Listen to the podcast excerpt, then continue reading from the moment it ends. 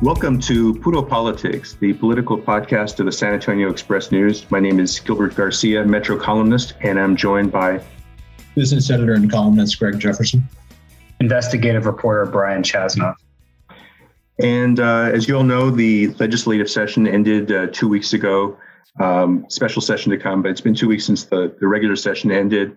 And um, I'm sure our, our, guest today is uh, needed some time to recuperate from that. So we really appreciate him uh, un, during his decompression time uh, joining us today. Our, our guest is a six term member of the Texas House of Representatives, uh, is a former Bexar County commissioner, former San Antonio council member, MacArthur High School graduate, Texas Aggie, and also uh, someone who I think we can consistently rely on to to call him as he sees him. And so we're really glad to be joined today by Lyle Larson. Uh, Representative Larson, thank you so much for joining us. Yeah, thank you, Gilbert. Appreciate it.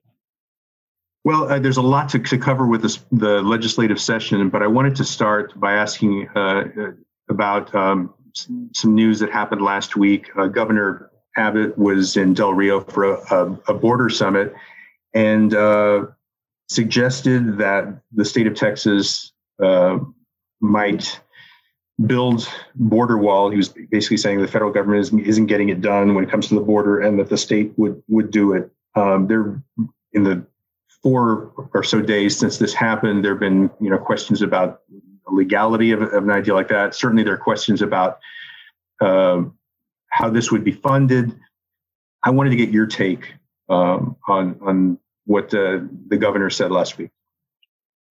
Yeah, there's a lot of people concerned on what's going on between uh, Laredo and Del Rio on the border. Uh, not not as much in the Rio Grande Valley, but there's a, a corridor that they're seeing a lot of uh, uh, uh immigrants come, illegal immigrants coming through that area, and uh, the border patrol has they're just they've been overwhelmed. the, the the, number of apprehensions, uh, the the policy right now, we don't have enough facilities to detain them. They're they're releasing a lot of folks. Uh, I, I know I talked to some landowners down in the down Del Rio area over the last couple of weeks, and they've been very frustrated. They've never seen this many folks walking across their property, and they've seen the waves. Uh, normally, they come during uh, a change of administration, and there's hope you know, in South America and Central America and, and Mexico that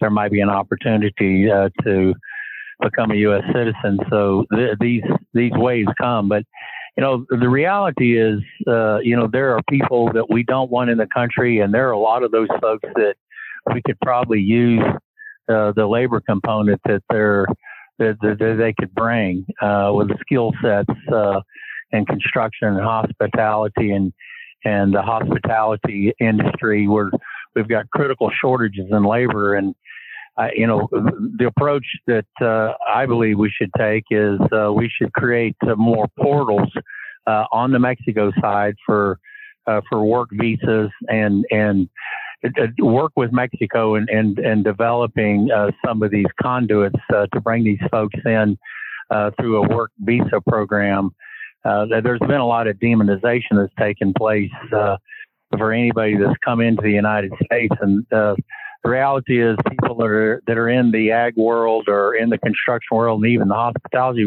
world, there are a lot of folks uh, that have questionable documentation status that are working now, uh, and we need more. Uh, so somehow we need to get over the, the political side of it right. and start dealing with reality and, and, and infuse these people into our economy and take them out of the shadows. And I'm not talking about amnesty. I'm not talking about citizenship. I'm just talking about we need uh, the labor component and let's figure this out both from a business standpoint and a political standpoint. Well, obviously, the you know the, the, the legislature hasn't appropriated you know funding for something like this. I mean, where where would the funding come from? You know, I I have no idea where he's talking about uh, the pulling money, whether it be from the rainy day fund uh, or to develop a a particular uh, a, a, particular funding strategy that'd be connected to homeland security. Uh, you, there might be federal grants Uh, there there might be, uh, you know, so, some funding uh, that uh, he's willing to forego in his office for economic development. They have not laid out a strategy talking about how they pay for it.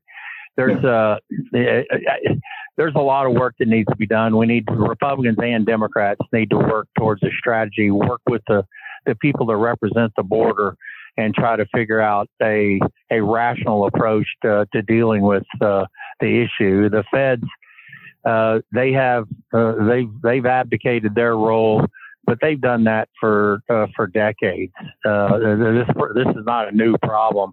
It is a new problem every election cycle, and people uh, heighten awareness and because of the infusion that we're seeing uh, because of the change of administration, uh, something needs to be done. I'm not certain what that is, and there's a lot of create creative ideas using technology, but most of all, we just we need to we need to look at it as not just uh, as an obstacle, but as an opportunity to uh, to bring labor uh, into a market that we've got critical shortages in.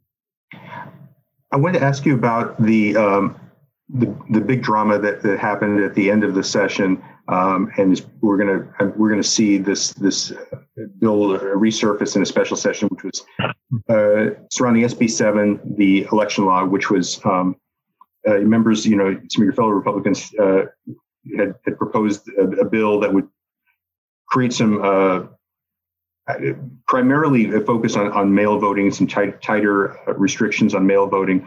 There were two provisions that, that kind of uh, came out of the conference committee at, at, late in the game, uh, which Democrats objected to, and you've now had a couple of uh, or some members uh, uh, of the conference committee on the Republican side saying that these were uh, mistakes or these are these were uh, didn't come out the way they were meant to, to be, and one of them uh, limited early voting on Sunday till 1 p.m and the other, I think, lowered the bar for judges to throw out election results when there were allegations of fraud. I, am curious to get your take on on how this has played out because it, wherever you know people stand on on this this this bill, it's clear that there were some key provisions that were um, sort of thrown in there. Nobody seems to, to be clear on how they ended up in there, and there, there's there was a lot of messiness with this. I mean, what what do you make of it? Well, uh, being the only Republican that uh, voted against the bill, HB 6 and SB 7, there was uh, a couple of test votes uh, uh, in, in uh, the deliberation before uh, some of our colleagues broke quorum. Uh there were there were a number of provisions in there. Those two and others that that would restrict voting and uh the Republican Party, uh, we we need more people voting for us, not less. Uh, I've I've always believed that uh, you can gain a lot more votes good ideas versus suppressing a vote. And uh, the idea of the, the souls to poll on Sunday, you know, people leaving church and going to the polls, that is a, a, a cultural thing in a lot of communities across the state. And there was an attempt to restrict that. Uh, I think that was a flawed concept and needs to be pulled out. Uh, in dealing with the overturning of the uh, the election, uh, I think it didn't take too long to figure out how many district court judges there are that are Democrats versus Republicans, and they they realized that that was wrongheaded as well. The issue on the, the whole early voting thing uh, is we need more people to vote and more votes early uh, is better for the system. So, in, in lieu of restricting uh, the number of hours or the number of days of voting, I would like to see us open it up. It would do two things. One of them is if you have more early voting sites they're open longer, uh, instead of two weeks, go to four weeks if that's what we need to do. It worked really well in 2020. And uh, our Secretary uh, of State that conducts the elections, uh, you know, kept saying, you know, we had a secure election, we had a safe election, uh, and it was uh, very smooth. Everything ran, uh, and uh, and then all of a sudden, uh, someone gets beat running for office and alleges uh, that there was some wrongdoing, and then all of a sudden, this lady's not put back into office because she said the wrong thing. No, we had a great election. We saw some very creative ideas on getting uh, access uh, to, to early voting by a number of jurisdictions across the state. I think we need to follow that model. 64% of the Republicans in the state voted early. And so it's not only going to hurt uh, the, the Democrat Party, it's going to hurt the Republican Party, but it hurts Texas in general. And we don't have, uh, we have very few allegations. I, I think there were some wrong addresses, 16 wrong addresses uh, over the last five years in a universe of 17 million registered voters. Doesn't make a lot of sense uh, that we're going to start changing things uh, because of we're fearful uh, that these voting blocs are going to get out and vote against Republicans. I, I think uh, it defies what the democratic process is about. Uh, I think uh, in the long run, it's going to hurt Republicans. Uh, the largest voting bloc in the in the states and in the United States, uh, in in the state of Texas and the United States, is the independent voter. Independent voters aren't going to buy into this hogwash, and if for whatever reason uh, we're, so, we're, we're taking hypotheticals of things that could happen and we're passing laws. Uh, that, that, that goes against everything uh, the smaller government that Ronald Reagan advocated for. And I think we're, we're chasing, uh, uh, we're chasing our tails uh, by, by doing something like this. So, I, I, don't think we have a problem, and uh, we're now we're making an election issue, and these allegations are unfounded. I wish we had sit down with Republicans and Democrats and sort of sort through this, look at the allegations, look at the evidence, and then make if any changes need to be made, let's do it collectively instead of one party uh, uh, dominating the process. Hey, Lyle, you know, I wanted to kind of change the the subject real quick to uh, development uh, in Texas and specifically in, in the Hill Country regions, uh, you know, north of San Antonio um, you, you know, there's there's it's just booming in terms of population growth and subdivisions being built, and you know, rock crushing quarries coming up in order to provide the materials for new roads and, and houses and et cetera. And you know, there are some folks who are uh, concerned there might be some environmental impacts. There might be some strain on natural resources such as water. And I, I wanted to ask you: do, do you feel like the legislature is doing its job when it comes to balancing, uh, you know, this this growth uh, with respect for, uh, you know, uh, natural resources such as water and and air and, and, and things like that. It's a challenge. Uh, you know, people applaud Texas for its fast growth trend right now. You know, 1,000, 1,200 people a day, new people in Texas uh, half those by birth, half of those of people migrating into the state. Uh, we don't have the natural resources uh, to sustain it uh, at at this point. Uh, if you look at the the, the Texas State Water Plan, uh, we're substantially short over the next 50 years, and I think that is going to be enhanced by you know whenever the next drought occurs and the population grows. So there's uh, somewhere uh, we're going to have to sort of figure this out. The private property rights, Brian, are the biggest issue. Uh, people have the ability to do what they they can't they want on the land, and uh, yet they, they have access to groundwater. That groundwater underneath them.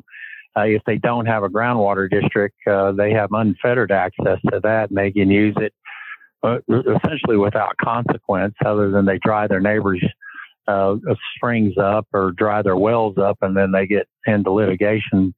It's a uh, uh the, the, local governments uh, have have done a pretty good job procuring uh, water for uh, the San Antonio area, but in those areas uh, up in the hill country where we've got limited groundwater, we're seeing a lot of depletions. We're seeing uh, the spring flows are stopping now.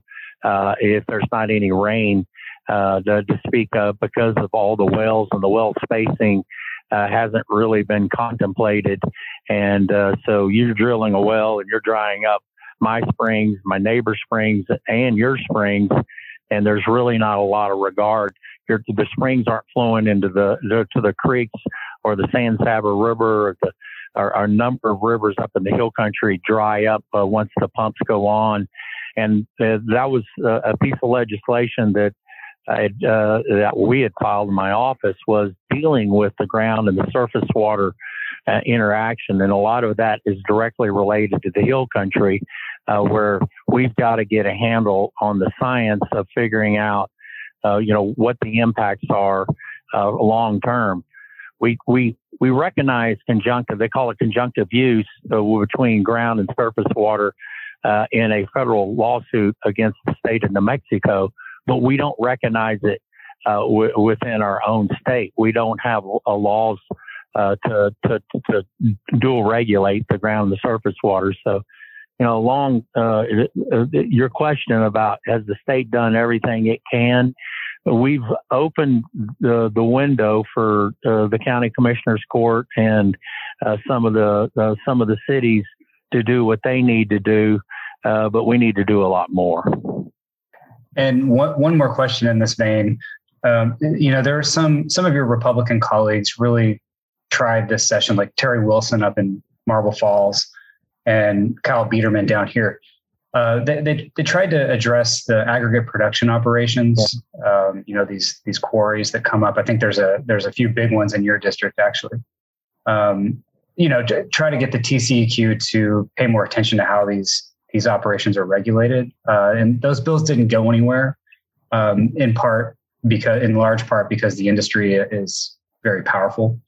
Um, and I was wondering what your just what your thoughts are on that issue in particular with the aggregate production operations, if you're familiar with the. I am, and obviously uh, at the city and the county level, had uh, you know, Martin Marietta and Alamo and a number of other uh, Vulcan, uh, a, a, lot of those folks were in the north side of Bexar County.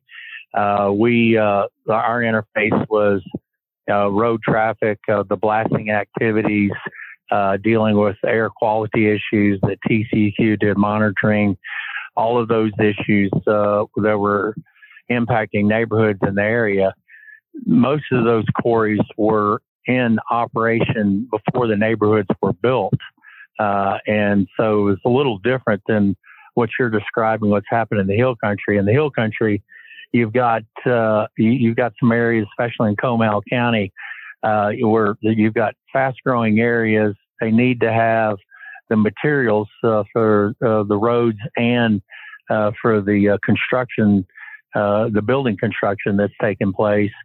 And it, the, we really don't have a template as far as how these things would be sited, uh, what uh, you know what the restrictions are at the local level. Uh, I know that uh, there's a couple of them that are pretty controversial. Went in and bought large tracts of land. Uh, there wasn't any disclosure on what was going to take place. Some of them were in close proximity to neighborhoods, and uh, somewhere we've got to we've got to figure it out both from an industry standpoint and from a community standpoint of of how we go about doing this. Right now, it's just an up or down vote on TCEQ for permits uh, that they're applying for, and uh, if they meet all the rules, uh, then they're getting their permits. But I understand what uh, Kyle and Terry were talking about. I've heard some of the discussions over the last couple of sessions. Uh, and I've talked to the the association, the general contractors uh, that represent a lot of the quarries, and and I've encouraged them that we need to sit down and, and work towards resolution on this. We can't continue to fight it because uh, it's going to be an issue uh, with the infusion of all the people that we've got coming in the state. This is going to continue to be an issue. Uh, we don't want to not have quarry operations, but there's got to be a, a more practical approach on how we deal with it. Yeah. Hey, Lyle. Um, at the end of the uh, legislative session, I mean, we're now uh, a couple of weeks past. Do you feel like the uh, the state's power grid is in good shape? Do you feel like legislators did what they needed to do to ensure that we don't have another uh, phenomenal collapse like we had in, in February? I don't see any new generation being built. I mean, that's uh, the, the bottom line is if we're going to sustain a a bad weather event, whether hot or cold, we're going to have to have uh, more uh, more power generation uh, uh, to bring to bear to, to, the base load that's not uh, that's not interruptible. And uh, I think there were some things that were done in, in as far as from a regulatory standpoint of accountability. but as far as generating generating new power, I'm I'm not certain if we did anything to encourage that. with the some of the uh, uh, uh, some of the approaches of dealing with the winter storm retroactively, uh, securitization, where uh, there's going to be a program where uh, the, the co-ops and some of the both municipal utilities and the private utilities can get funding from the state borrowed money to to, to, to, to offset some of the losses that are experienced. But you know, I, I, as far as uh, this summer, if is anything change? Uh, well, I think the only thing that's going to change is the accountability because, I mean, I'll take full responsibility. I was in the legislature in 2011, I, I uh, and we didn't do anything. I encouraged uh, Governor Perry uh, to look at uh, what the power generators were telling them. You know, reserve capacities, capacity markets, a, a, lot of the things that that don't uh, work hand in hand with cheap power, which in cheap power is what has driven our economy, uh, and that's what brought Toyota to San Antonio, and it uh, along with other factors. But it's a big factor for a lot of the companies coming in. But but if we got cheap power and it's it's not sustainable and it's interruptible, uh, then we're going to start losing a lot of businesses. So I I, I it, it, was uh, I was I had uh, eight different bills that I filed in state affairs to deal with the issues. Some of them uh, were a little bit more aggressive than I think most people like. Not one of those passed the state affairs committee. How do you feel about the uh, weatherization requirements the legislature passed? Is that going to be effective in, in safeguarding well, power plants if we have another uh, winter storm? I think it will. I mean, anything's better than what we had. And before we had the honor system. Uh, after 2011, we encouraged people to do it. Now uh, there's uh, uh there's some uh, pots of money for them to access, and uh, if they're paying for it, they can get it built into their base rate when they go in front of the PUC. So it, it was a colossal failure, and and I think it was uh, unfortunate, uh, the PUC never took any responsibility for it. The governor's office never took any responsibility for it. Uh, ERCOT was used as the scapegoat, and ERCOT was culpable in in what transpired. But uh, you know, I think from uh, from elected standpoint, uh, all of us uh, were were responsible for it, and uh, hate to see uh, a lot of people pointing fingers and and making false allegations. Uh, the reality is the legislature set the market up. We're responsible for monitoring the market.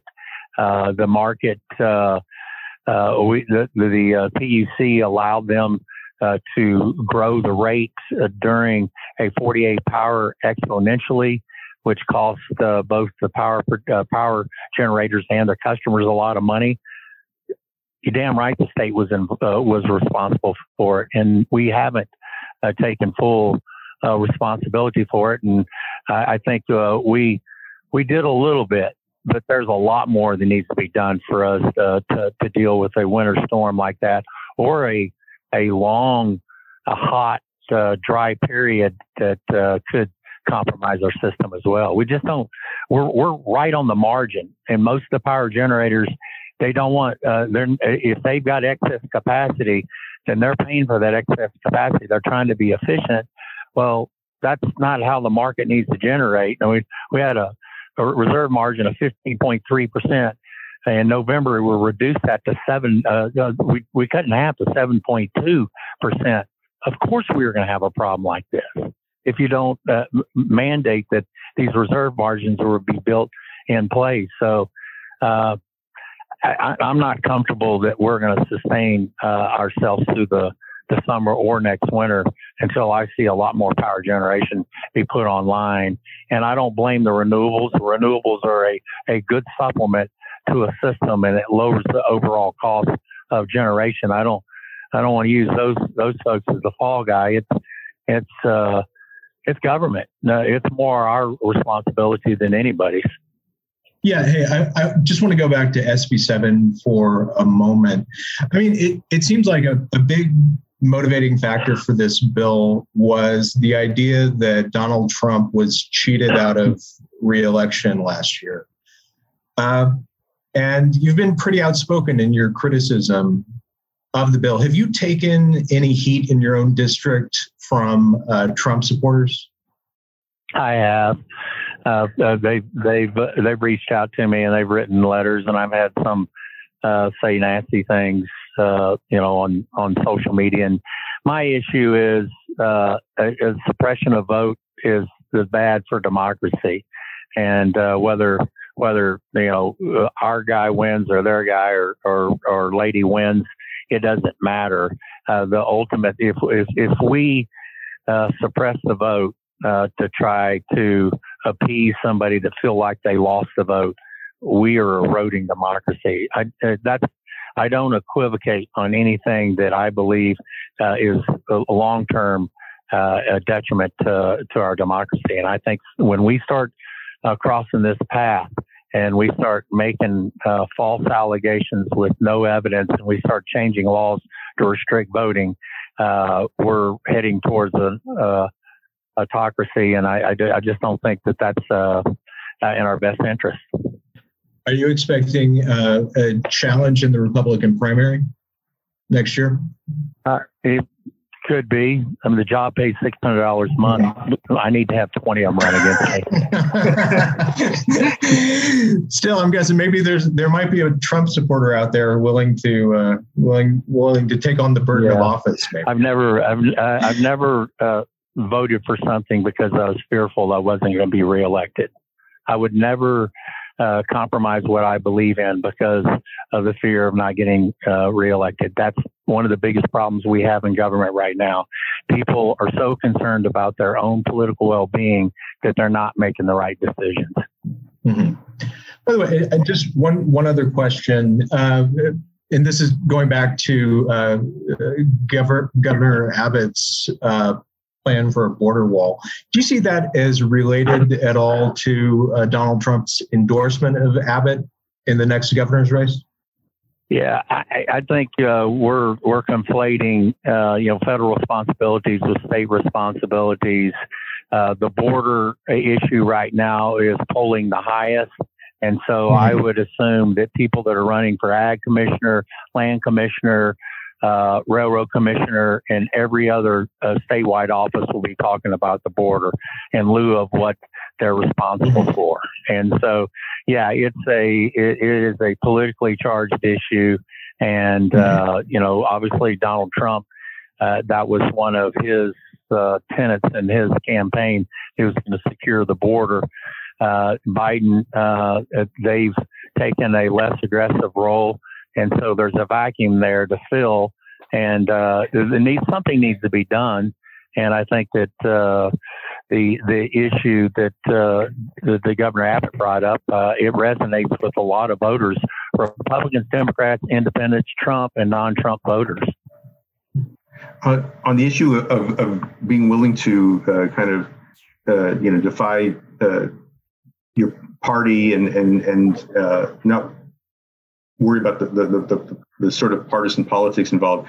You came out early during this session uh, in favor of Medicaid expansion, and the state is uh, has a, major problem with with uh, high level of uninsured people.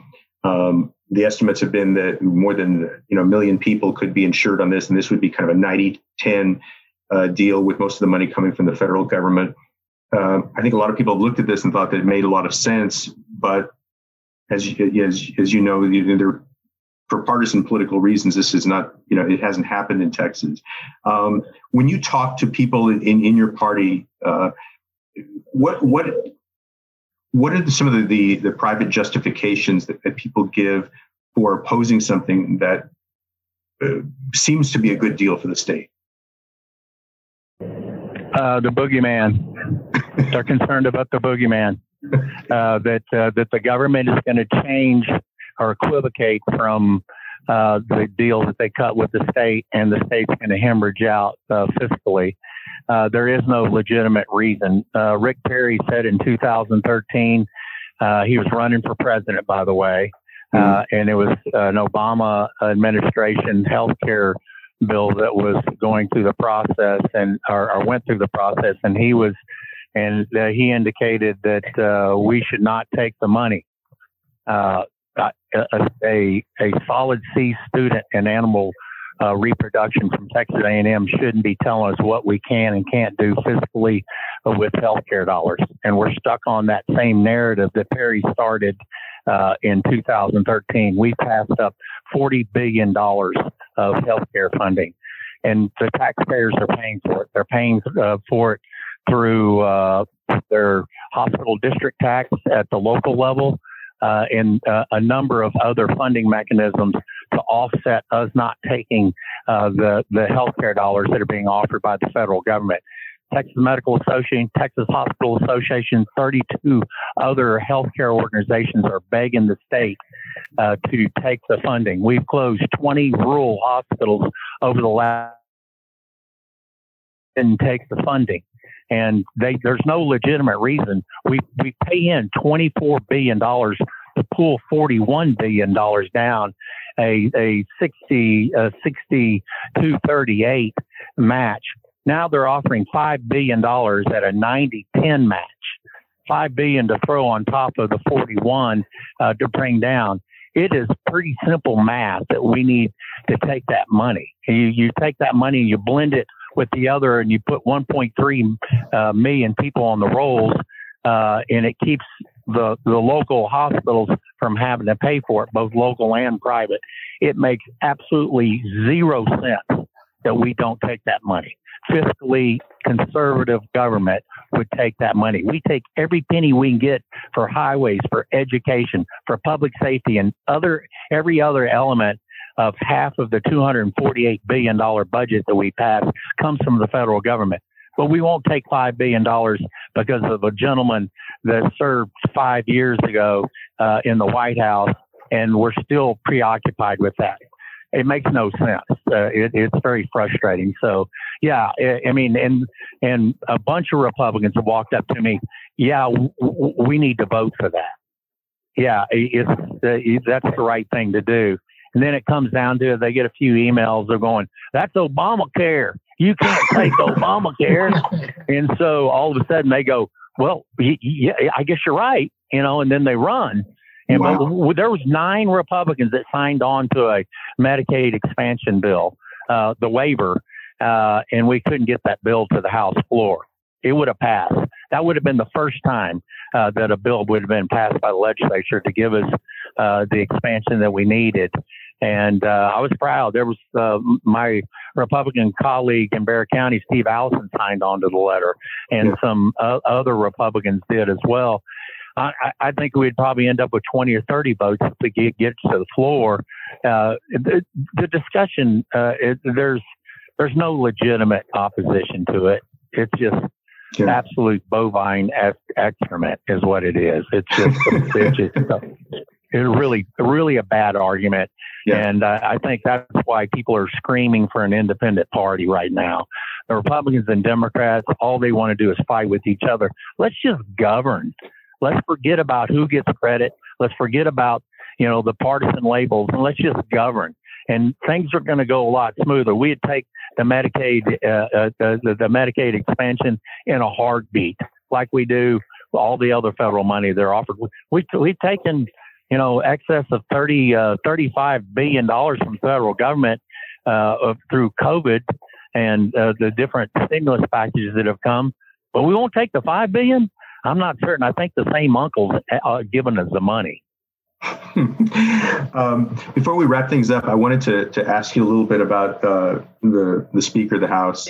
This uh, you had a new speaker this during the session, Dade Phelan, um, who was uh, faced a lot of criticism from Lieutenant Governor Dan Patrick, uh, just as uh, an earlier speaker, your friend Joe Straus from San Antonio, uh, did.